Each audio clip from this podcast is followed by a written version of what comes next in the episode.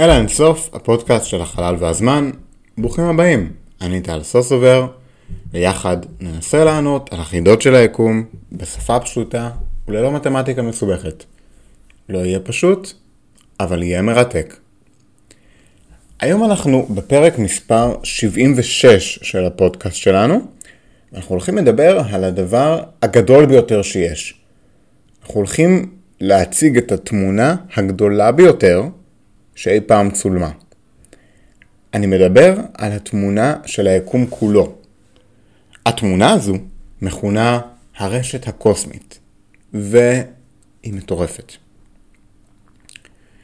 במשך רוב ההיסטוריה, בני אדם חשבו שכדור הארץ הוא מרכז היקום. אם תעצרו ותחשבו על זה שנייה, זה די הגיוני. כדור הארץ עצום. יש לנו פה מדבריות, אוקיינוסים, קרח, הרים, עמקים, נהרות, יערות, הכל ענק.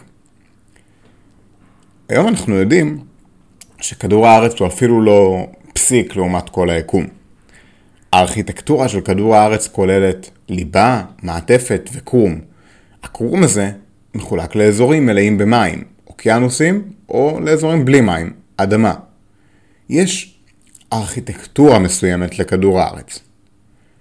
אבל מה קורה כשאנחנו מסתכלים על היקום כולו?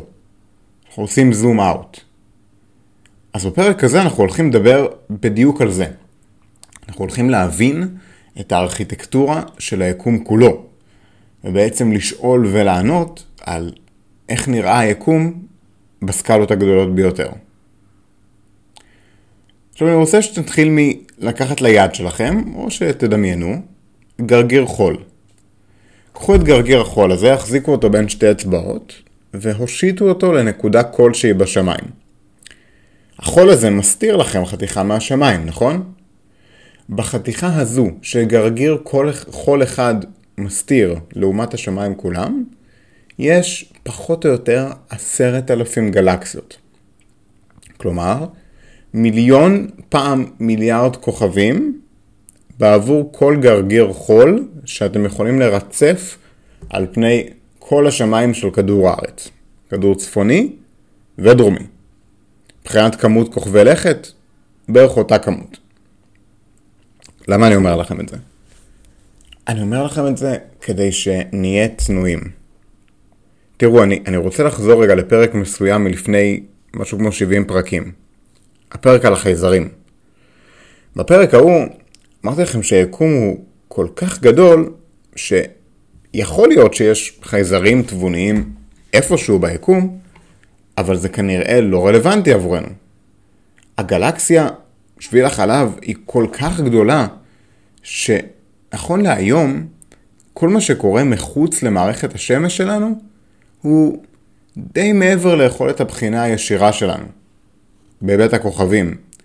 אין לנו שום יכולת להגיע לכוכב הקרוב ביותר בשביל, בשביל החלב, ואנחנו נדבר על זה, ואנחנו בקושי יכולים לראות כוכבים ספציפיים בגלקסיות אחרות, ואני אפילו לא מדבר על פלנטות מגלקסיות אחרות. האמת היא שעד לפני פחות ממאה שנים, עד להאבל, בכלל לא ידעו שיש יקום מחוץ לגלקסיה שלנו. אבל מאז התקדמנו, והיום אנחנו מסוגלים להבין ולראות הרבה נקודות בשמיים שהרבה, הרוב המוחלט שלהן האמת, פשוט בלתי ניתנות לראייה בלי טלסקופ, ולהבין שכל אחת מהגלקסיות הן נפרדות משלנו, או אי יקום, כמו שקרא להם אבל. יש משהו נכון בלקרוא להם אי יקום. הם באמת איים עבורנו שהרבה מעבר גם ליכולת המדע בדיונית שלנו להגיע אליהם. אנחנו בקושי מסוגלים לראות אותם. ואני אפילו לא מדבר על לראות כוכבים או פלנטות מגלקסיות אחרות. ואפילו אם היינו מסוגלים לראות כוכב מגלקסיה אחרת, המרחק הוא כל כך גדול, שפשוט לא הייתה לנו שום דרך לתקשר איתו. ואפילו אם היינו רואים שם חייזרים, אז היה לוקח ליטרלי מיליוני שנים רק להעביר הודעות במהירות האור בין הגלקסיות. אז כמו שאני אומר, יש, יש היגיון בלראות כל גלקסיה יקום. וביקום יש המון גלקסיות. המון המון גלקסיות, אבל התקשורת שלנו איתן לא קיימת. אז כמו שאמרתי, אני מאוד חושב שפילוסופית התיאור אי יקום הוא נכון, וככה צריך להתייחס לגלקסיות. יש לנו מסלול התנגשות רק עם אנדרומדה, אבל כל יתר מיליארדי הגלקסיות פשוט לא מעניינות אותנו. ואגב, ההתנגשות הזו עם אנדרומדה, היא תהיה כל כך לא אלימה ולא מורגשת עבורנו, אם עוד נהיה פה, כי המרחקים בין הכוכבים כל כך גדולים, שזה יהיה דומה למסרקים, כמו שני מסרקים שעוברים אחד בתוך השני. רוב המוחלט של הגלקסיות, למעט אנדרומדה, מתרחקות איתנו בתאוצה בגלל האפקט של האנרגיה האפלה. יגיע שלב בו לא נראה יותר את הגלקסיות האלה. וזהו. זהו. שיהיה רק אותנו. אז אנחנו מסתכלים על היקום והוא ענק. איך הוא נראה? אפילו אם היינו מסוגלים להסתכל עליו מבחוץ. יש לנו גלקסיות, ויש הרבה גלקסיות שמפוזרות על היקום כולו. עכשיו, בסקלות קטנות, וכשאני אומר קטנות אני מדבר על כמה מאות מיליוני שנות אור, נראה שגלקסיות מפוזרות באופן די אקראי ביקום. אבל מה קורה ברמות הגדולות יותר? אם אנחנו עושים זום אאוט של כמה מיליוני שנות אור, שזה המון, זה נראה אקראי. מאות מיליונים, אקראי. אם אנחנו עושים רק נגיד עשרה מיליון שנות אור, מה אנחנו רואים? בואו נתאר את זה. אנחנו רואים שמיים ממש ממש שחורים, עם שתי נקודות, שביל החלב ואנדרומדה. אם נתרחק עוד, נראה עוד גלקסיות. כל הקבוצה הזאת של הגלקסיות, כל הנקודות העמומות האלה, זוהי הקבוצה המקומית. עכשיו, הקבוצה המקומית היא האזור הגדול ביותר שנוכל, תאורטית, ועם טכנולוגיית מדע בדיוני, להגיע אליו ולתקשר איתו. בקבוצה המקומית יש אותנו, את אנדרומדה, ועוד קבוצות של גלקסיות ננסיות קטנות. זום אאוט גדול יותר, ונגיע לצביר גלקסיות. זהו צביר וירגו, צביר הבתולה. זה צביר הגלקסיות שלנו. יש בו כמאה קבוצות של גלקסיות, והגודל הבלתי נתפס שאנחנו מדברים עליו עכשיו הוא 110 מיליון שנות אור. אבל זה לא נגמר בזה. וירגו, שביל החלב, אנחנו הרי חלק מווירגו, ועוד כמה מאות מיליוני גלקסיות שייכות, ביחד עם עוד כמה צבירי גלקסיות כמו וירגו, לקבוצה של צבירי על. הקבוצה צביר העל מכילה כ-100 אלף גלקסיות, והקוטר שלה הוא כבר 520 מיליון שנות אור. 520 מיליון.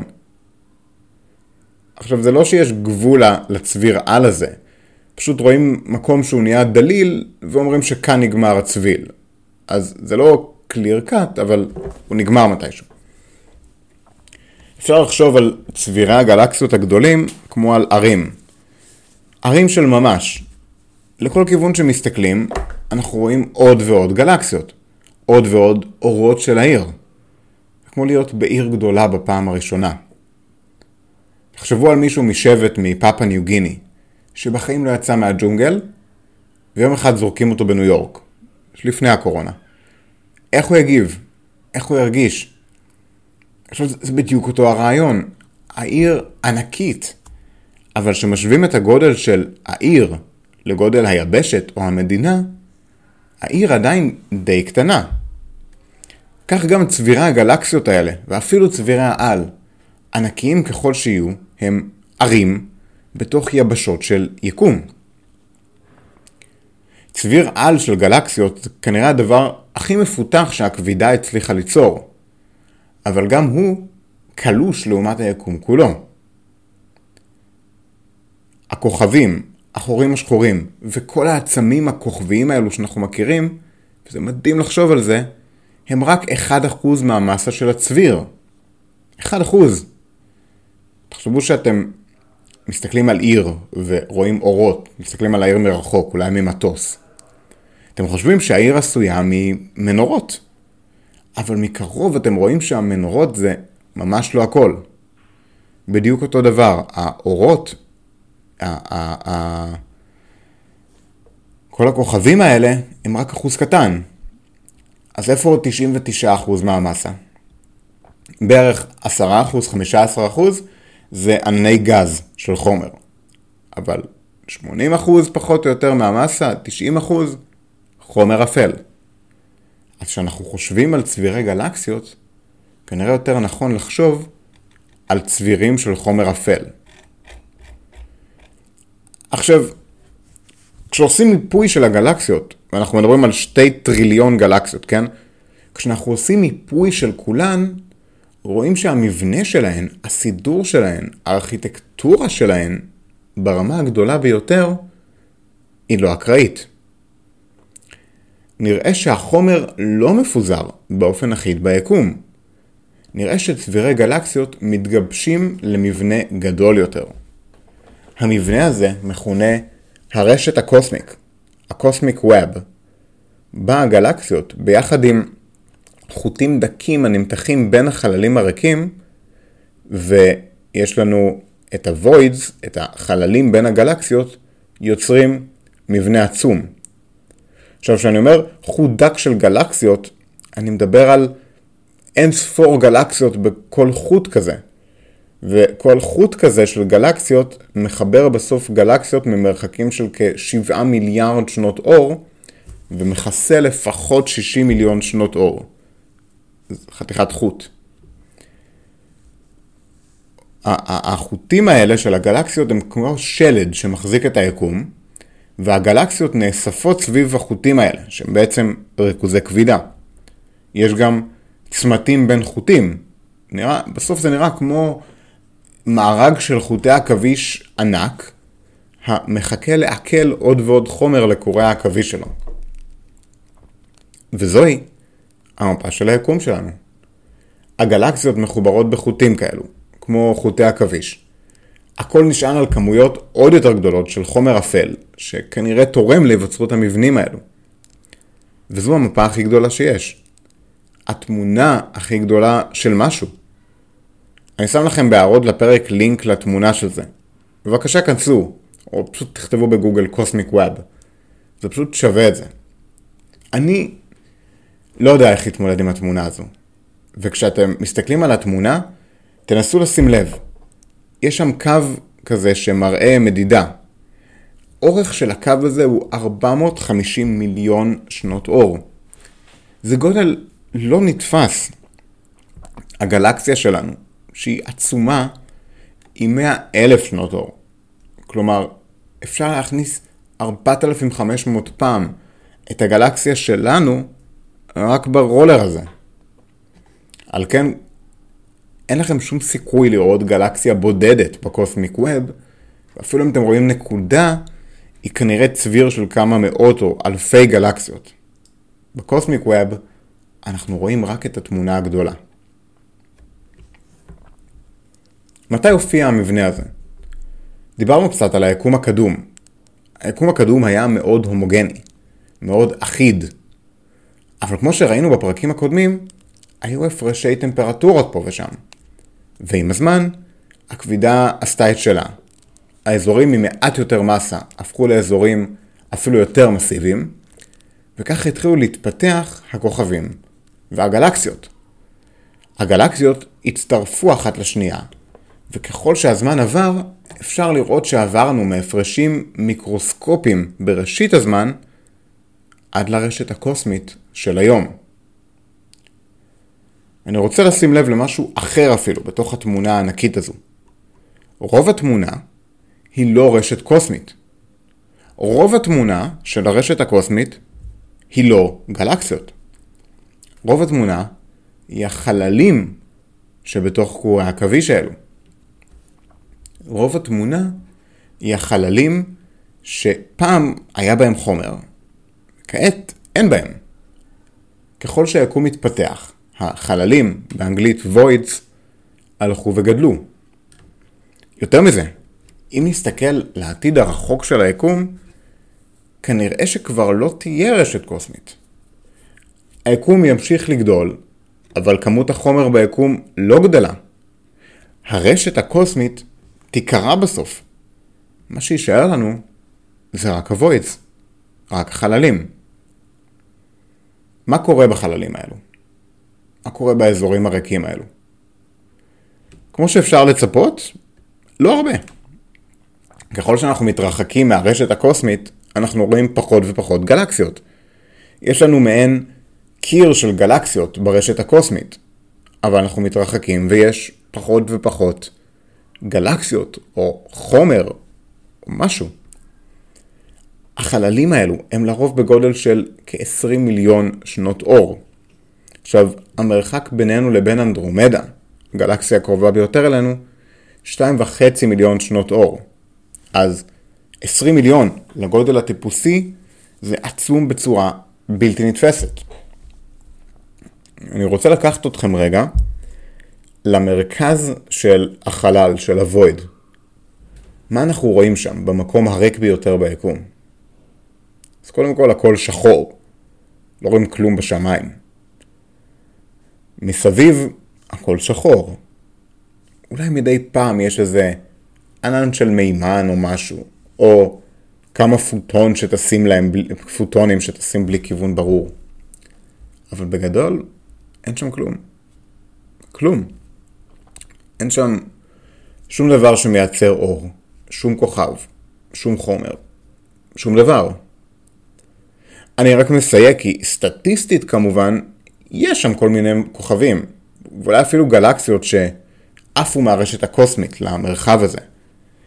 אבל בגדול, בטח ביחס לגודל העצום של החללים האלו, הם פשוט ריקים. אז מה אפשר ללמוד מהחללים האלו?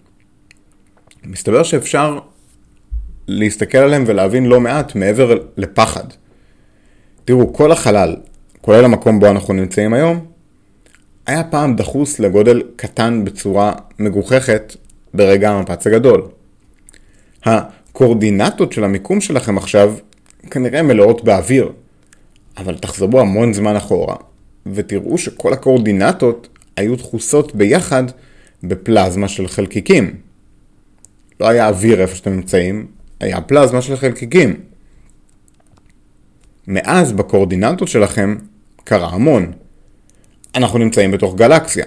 בקורדינטות האלה היה פעם דברים אחרים ביקום, ואז היה את הגז שיצר את מערכת השמש, ודברים אחרים שהיו בכדור הארץ, כמו מים, ואולי לפני זה היינו חלק מהגלקסיה כולה, או חלק מקווזר, או...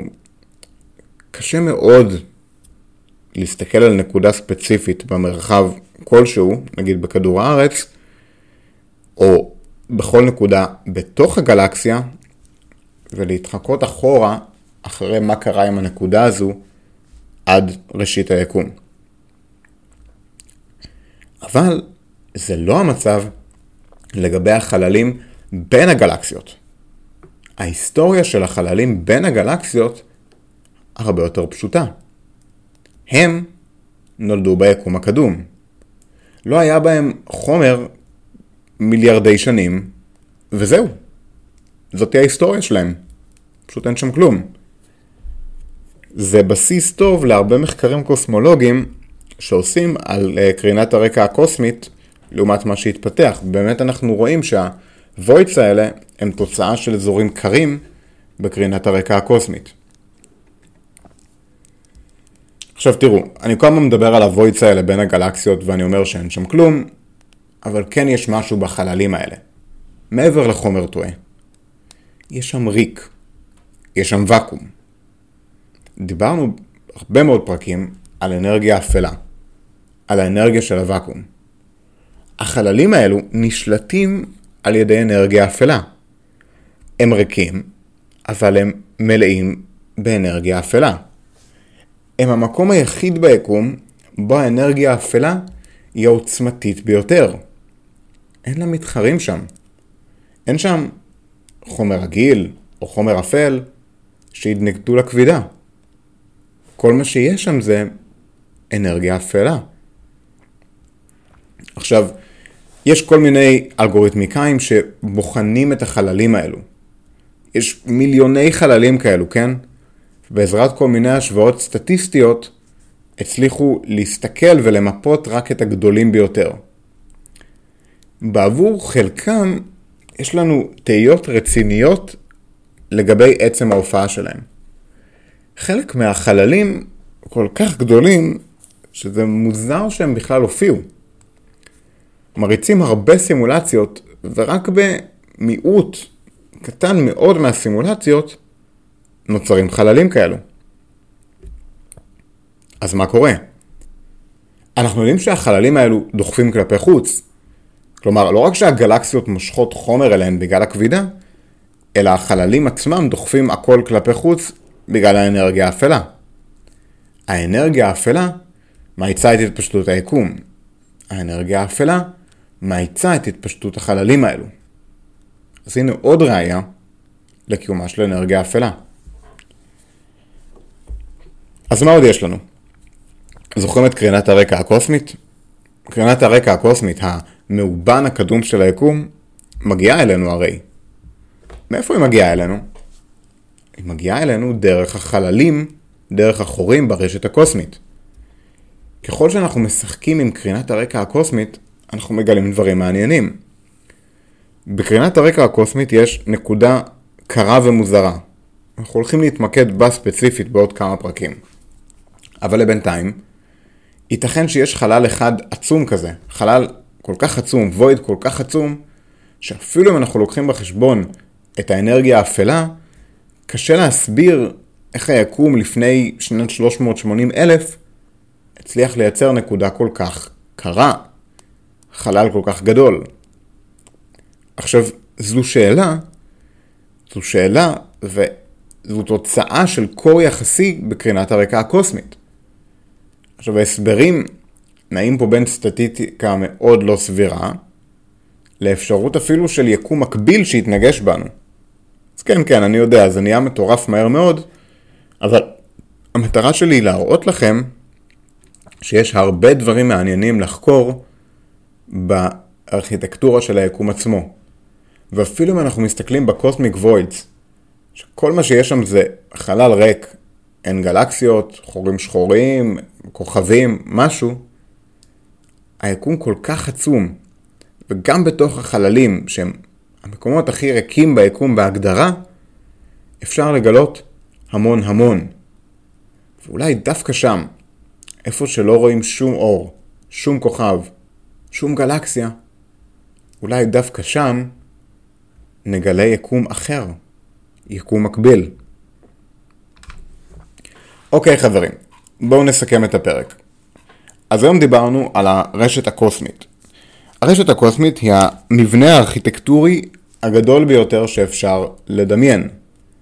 הרשת הקוסמית בעצם היא הסידור של כל הגלקסיות וצבירי הגלקסיות וצבירי העל של הגלקסיות במשהו שנראה כמו רשת, כמו קורי עכביש על פני השמיים כולם. התמונה עצמה היא מדהימה, והיא תוצאה ישירה של קרינת הרקע הקוסמית.